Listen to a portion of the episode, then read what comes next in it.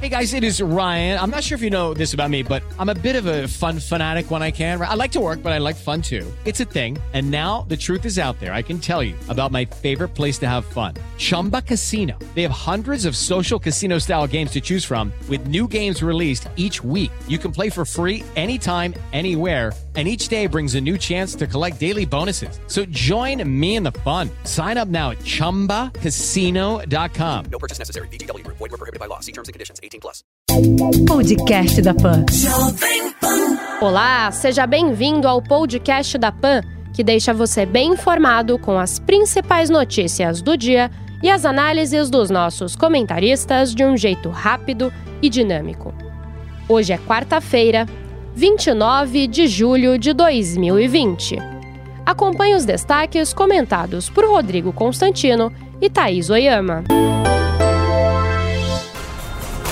Sem os dados de São Paulo, o Brasil registra 921 óbitos por Covid-19 em 24 horas e já são mais de 88.500. Novos registros somam 40.800, elevando o total a 2 milhões e 480 mil, com 1 milhão e 720 mil já recuperados, segundo o Ministério da Saúde. Secretário do Ministério da Saúde diz que vacina de Oxford pode sair em dezembro. Segundo Arnaldo Correia de Medeiros, o governo já encomendou 100 milhões de doses do imunizante, que está sendo testado pela AstraZeneca, sendo 15 milhões para o fim do ano. A Câmara proíbe que deputados usem dinheiro público para lucrar com canais no YouTube.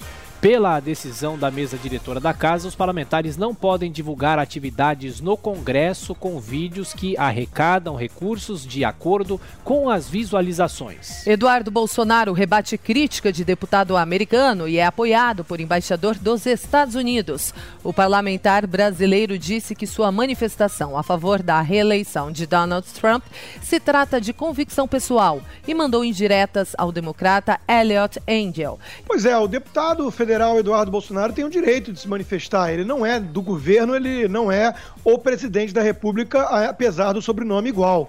É, eu não acho adequado um presidente declarar apoio a uma candidatura que está em curso em outro país. Agora, isso não é novidade também. Vamos lembrar que o Lula não só fez isso, como ajudou de forma mais é, enfática na Venezuela, por exemplo, para manutenção dos seus companheiros socialistas no poder, naquilo que virou uma ditadura e que ele chamava de excesso de democracia. Não é o ideal, agora mostra que os democratas estão preocupados, não se sabe bem por quê. Talvez achem realmente que o nome de Bolsonaro tenha muito peso na eleição americana colega Constantino, eu, de quem eu discordo, porque o deputado Eduardo Bolsonaro ele tem todo o direito, claro, de ter as próprias opiniões, como você falou, mas ele não tem o direito de esquecer que ele é filho do presidente da República e não é possível que ele não saiba que tudo que ele fala repercute nesse sentido por causa disso. E daí, não contente em tuitar uma declaração que não colabora em nada com os interesses do Brasil, ele agora vem dobrar a aposta, acirrando a briga com o Engel e os democratas, que podem estar no poder em breve, isso é cada vez mais uma possibilidade. Então, isso é mais uma amostra da imaturidade do deputado Eduardo Bolsonaro, mas ao menos serve para a gente lembrar do que nós nos livramos com a desistência daquela ideia de transformar em embaixador do Brasil em Washington. Esse parlamentar que parece mais um adolescente birrento. Augusto Aras diz que a Lava Jato em Curitiba é caixa de segredos. A declaração do Procurador-Geral da República em uma webconferência é mais um capítulo do embate travado por ele com a força-tarefa da operação. Pois é, chamam de República de Curitiba e ele apresenta os dados ali, né, de que 40 terabytes de é, dados acumulados todo o Ministério Público Federal e só a Lava Jato teria quase 10 vezes isso e 38 mil pessoas, de alguma forma, com dados coletados na operação. Mas é sim essa campanha de desmonte da Lava Jato que vem é, tendo curso é, faz tempo e encontrou na figura de Augusto Aras aí um grande defensor. Tem um editorial na Gazeta do Povo hoje que lembra da importância de defendermos o legado da Lava Jato para não ter o mesmo destino do que aconteceu na sua operação similar na Itália, a mãos limpas. Depois de um estrondoso sucesso no começo, a classe política como um todo se uniu para começar a enfraquecê-la e a própria sociedade italiana acabou cansando depois de um tempo das operações. É preciso que o Brasil é, é, faça força para que isso não seja o mesmo destino do Brasil, porque afinal de contas estávamos apenas no começo da limpa em relação a tanta corrupção na política nacional o Procurador-Geral da República ele se coloca mais uma vez como antagonista dos procuradores de quem ele é chefe, né? Ele que ele vê esse procura, esses procuradores como o antro da esquerda, é a mesma visão que o presidente Bolsonaro tem do Ministério Público. Ele diz que existe um Ministério Público do B, o Procurador-Geral da República, não o presidente, sugerindo que esse ministério está de posse de documentos sigilosos, e eu não vejo qualquer problema, isso faz parte da investigação se eles têm 40 mil, 80 mil terabytes. Agora, a plateia para a qual ele falou tudo isso deve ter gostado bastante do que ele escutou, porque esse grupo Prerrogativas, ele é formado por advogados que têm muitos clientes na Lava Jato, muitos clientes implicados, muito, muitos clientes investigados e condenados na Lava Jato. É, esses advogados são pagos a preço de ouro, a peso de ouro, e eles estão em guerra aberta contra o ex-juiz da Lava Jato, que é o ex-ministro Sérgio Moro o chefe desse grupo, o chefe não, o presidente desse grupo Prerrogativas, chegou a dizer que eles iriam trabalhar muito para que o ex-ministro Sérgio Moro não tivesse vida fácil fora do Planalto e na planície. Petrobras atribui a erro de subcontratada 2 milhões de anúncios em sites de fake news. É o que consta em documento enviado pela empresa ao TCU, que estuda se cabe medida cautelar para impedir a estatal de anunciar em páginas que promovam a desinformação. Então, um dos sites que receberam esses anúncios, aliás, esses anúncios não receberam 13 mil desses anúncios, é um site que costuma ser conhecido por propagar notícias falsas e favoráveis ao presidente Jair Bolsonaro. O que nos leva a lembrar como funcionava o nada saudoso governo Dilma Rousseff, né? Ele tinha aqueles blogueiros progressistas e às vésperas do impeachment, o governo Dilma pagou para esses blogueiros progressistas, ditos progressistas, 11 milhões de reais de verba da SECOM, que era destinada, coincidentemente, a patrocínios de bancos públicos, estatais, de novo, como a coitada da Petrobras, que sempre sobra para ela, né? E o Michel Temer, quando assumiu o governo, a primeira coisa que ele fez foi determinar a suspensão de todos esses pagamentos de blogs e sites petistas, cancelou todos esses contratos. Infelizmente, nos leva a rememorar esse triste episódio do governo Dilma. Homem queima carro para fraudar o seguro e provoca incêndio de 560 hectares no Rio de Janeiro. É a área já afetada pelas chamas iniciadas na madrugada de segunda-feira na reserva biológica de Araras, em Petrópolis, na região serrana, durante uma tentativa de estelionato. Pais poderão decidir se filhos voltam ou não para a escola em São Paulo. Em resolução que está sendo elaborada, o Conselho Municipal de Educação da capital vai deixar claro que essa será uma opção, mesmo que o governo estadual autorize o retorno. A aliança entre Venezuela e Coreia do Norte pode ter violado sanções, indica as Nações Unidas. A suspeita recai sobre possível acordo militar e tecnológico entre os dois governos e a administração de Nicolás Maduro já foi alertada pelos investigadores investigadores da ONU. É, o que esse caso mostra é só que existe aí um eixo do mal, né, de países fracassados sob regimes tirânicos socialistas, né, e, e são sustentados graças ao apoio que existe da China e da Rússia, que são os dois grandes desse lado, né. Então isso sustenta a Coreia do Norte, Venezuela, Cuba, Irã e por aí vai. É bom a gente sempre lembrar, porque tem alguns aí que se dizem liberais hoje, que se arrependem do voto no segundo turno em Bolsonaro, né, para externar toda a sua insatisfação e oposição ao atual governo. É, eles precisam lembrar que ser indiferente no segundo turno significava você achar que tanto faz o Brasil ter, por exemplo, no governo, um é, presidente que seria aliado a esse regime nefasto. E o esporte, São Paulo e Mirassol abrem hoje, às sete da noite, no Morumbi, a fase de quartas de final do Campeonato Paulista. E a segunda partida da noite acontece logo em seguida, entre Palmeiras e Santo André, no Allianz Parque. Os Estados Unidos registram quase 1.600 mortes por Covid-19 em 24 horas, maior número desde maio, com 4 milhões e 340 mil infectados, além de 149 mil óbitos. O país também contabilizou 60 novos mil casos em um dia. Líder negacionista de Belarus afirma que contraiu o coronavírus, mas não apresentou sintomas. Alexander Lukashenko, que chamou o temor pela doença de psicose, disse que está curado e receitou beber vodka e frequentar saunas como formas de combater o vírus. Jair Bolsonaro veta projeto que concedia auxílio em dobro a pais solteiros, independentemente de gênero, e nega confronto com o Congresso. O presidente alegou ausência de impacto orçamentário e financeiro para ampliação do benefício, mas ressaltou que a decisão final é dos parlamentares. Rodrigo Maia avança com a agenda ambiental no Congresso de olho nos investidores. O presidente da Câmara pediu uma lista com as propostas sobre o tema que tenham consenso para irem à votação, entre elas a regularização fundiária na Amazônia. É uma boa notícia né, que o presidente da Câmara se junte à preocupação que agora é não só dos investidores, como dos empresários brasileiros também. Porque graças à imagem que o governo Bolsonaro está cimentando do Brasil, de um país que é inimigo do meio ambiente, que destrói florestas e tudo, esses empresários já estão com dificuldade de acessar linhas de financiamento no exterior e até de colocar seus produtos lá.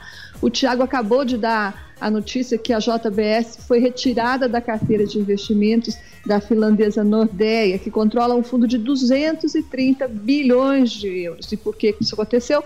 Porque a empresa alegou falta de compromisso com a sustentabilidade da parte da JBS. Então, o governo Bolsonaro deu murro em ponta de faca até hoje, fechou os olhos para o fato de que o mundo mudou.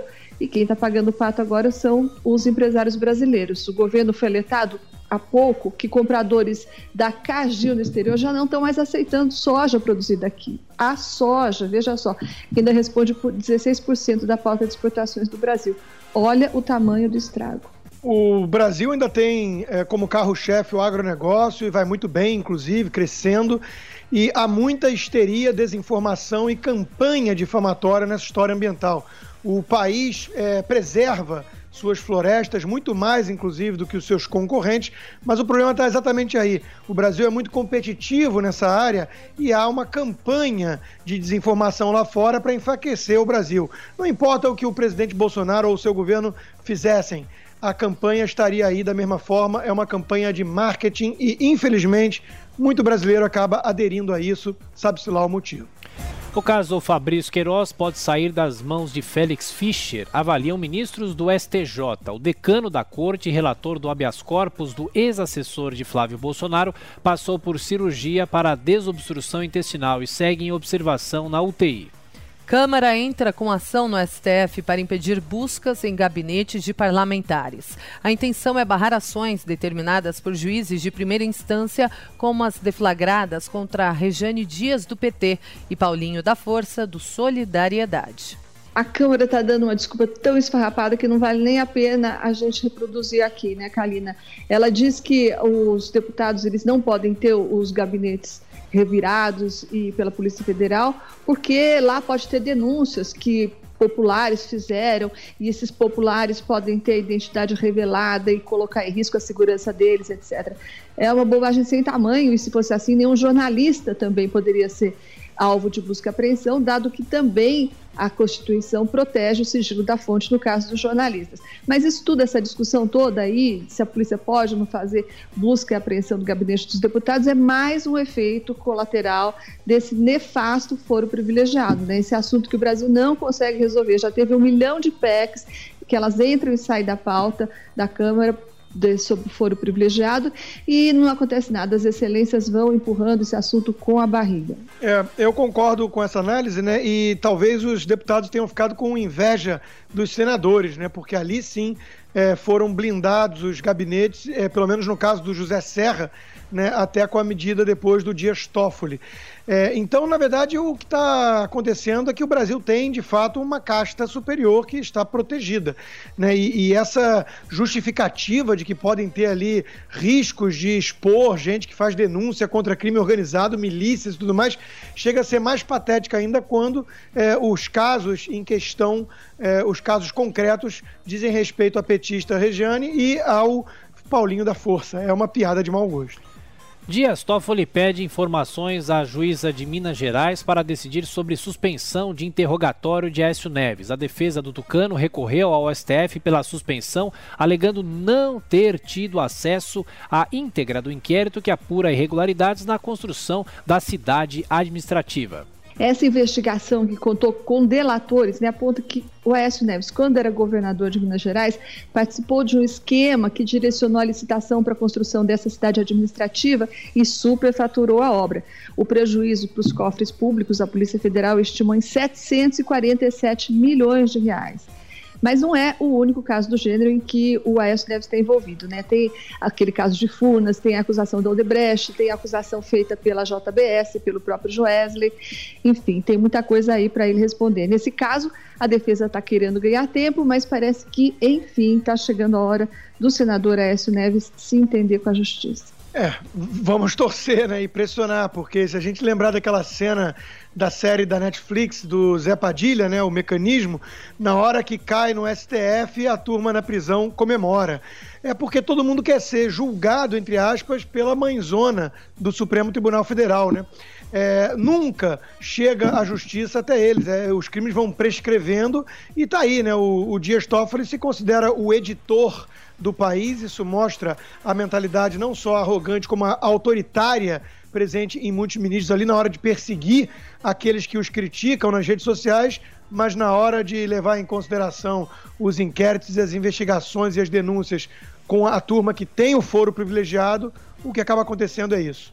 Gestão de Jair Bolsonaro passa boiada em regras ambientais. Segundo a Folha de São Paulo, o governo publicou 195 atos sobre a questão entre março e maio, já na pandemia, contra apenas 16 no mesmo período de 2019. A Taurus é proibida de fornecer armas para São Paulo por dois anos. O resultado da ação, movida por falhas em pistolas fornecidas pela empresa ao Estado entre 2007 e 2011, inclui também o pagamento de multa de 12 milhões e 700 mil reais. Mark Zuckerberg deve pedir que os Estados Unidos atualizem regras para a internet. O pedido do CEO do Facebook vai ser apresentado hoje em uma audiência virtual com o Comitê Judicial da Câmara para debater o monopólio das gigantes de tecnologia. Esse foi o podcast da PAN, que deixa você bem informado com as principais notícias do dia e as análises dos nossos comentaristas de um jeito rápido e dinâmico.